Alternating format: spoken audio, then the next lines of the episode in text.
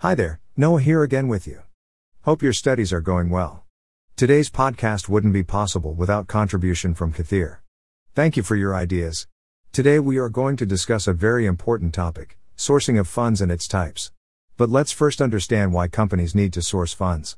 There can be several reasons for this, but it always lead to one point companies need to raise capital in order to invest in new projects and grow. There are ultimately three main sources of funding. First one is retained earnings, which comes from net earnings from operations. Second one is debt capital, which consists from borrowings. Third one is equity capital, which is self explanatory. The company use retained earnings from business operations to expand or distribute dividends to their shareholders.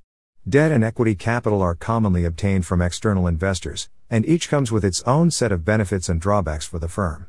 For example, let's look into debt capital. To raise funds through this option, we will borrow from bank or we will borrow from the private money lender of business capital ventures.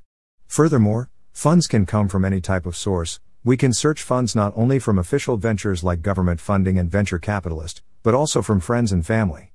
The later is especially attractive for new startup companies as it can be less bureaucratic and simpler overall. However, all sources can have their own drawbacks and benefits, so each company needs to consider carefully what will be the most feasible option. Additionally, look into maturity stage, as according to the maturities there are different types of funding are available, short term, medium term and long term.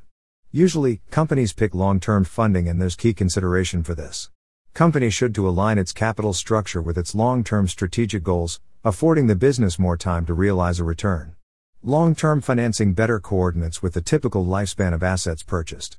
With right investor, companies stand to gain from a long-term relationship and partnership. Financing is long-term. A company will not have to repeatedly bring in new financing partners who may not understand the business as well, which can often happen with short-term financing.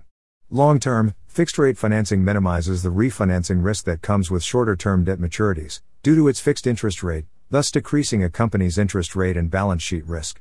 Long term financing provides greater flexibility and resources to fund various capital needs, and reduces dependence on any one capital source. That's it for today's topic. Hope you enjoyed it, and I look forward to catching up with you on our next podcast. This content is brought to you by Ultimate Access.